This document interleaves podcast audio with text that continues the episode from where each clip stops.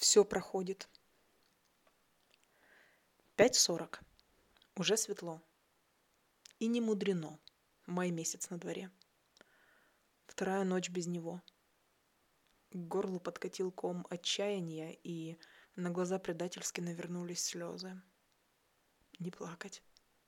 Только не плакать, думала Лея, завывая в подушку. Когда она успела его полюбить? Да, и любила ли? Все время она доказывала всем, что он хороший. Девушка упрямо не верила, что может быть по-другому. Она боролась за свое счастье. Тогда Лея еще не знала, что счастье не выгрызают себе по кускам. Оно целостное, доступно всем людям по праву рождения. Говорят, со временем будет легче. Потерпи, моя девочка, боль скоро уйдет. Правда, скоро, уговаривала себя Лия. Последние слова утонули в новой волне рыданий. Надо успокоиться и привести себя в порядок. Девушка смотрела на свое отражение в зеркале. Красные мокрые глаза, впалые щеки, бледно-синие губы.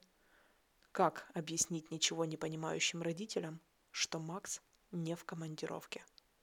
Он больше не вернется. Лея снова заскулила, как побитая собака. Сколько бы она не представляла свою жизнь без него, а все равно оказалась не готова. Кажется, к такому повороту событий нельзя подготовиться.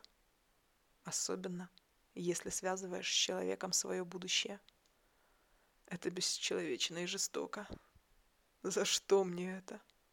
Истеричный смех сдавил горло. Она знала, за что. И от этого становилось еще больнее. Обвинять некого. Невзирая на раздавленность, опустошенность и утрату смысла в жизни, Лея была уверена в правильности своего решения. Потерпи, моя девочка.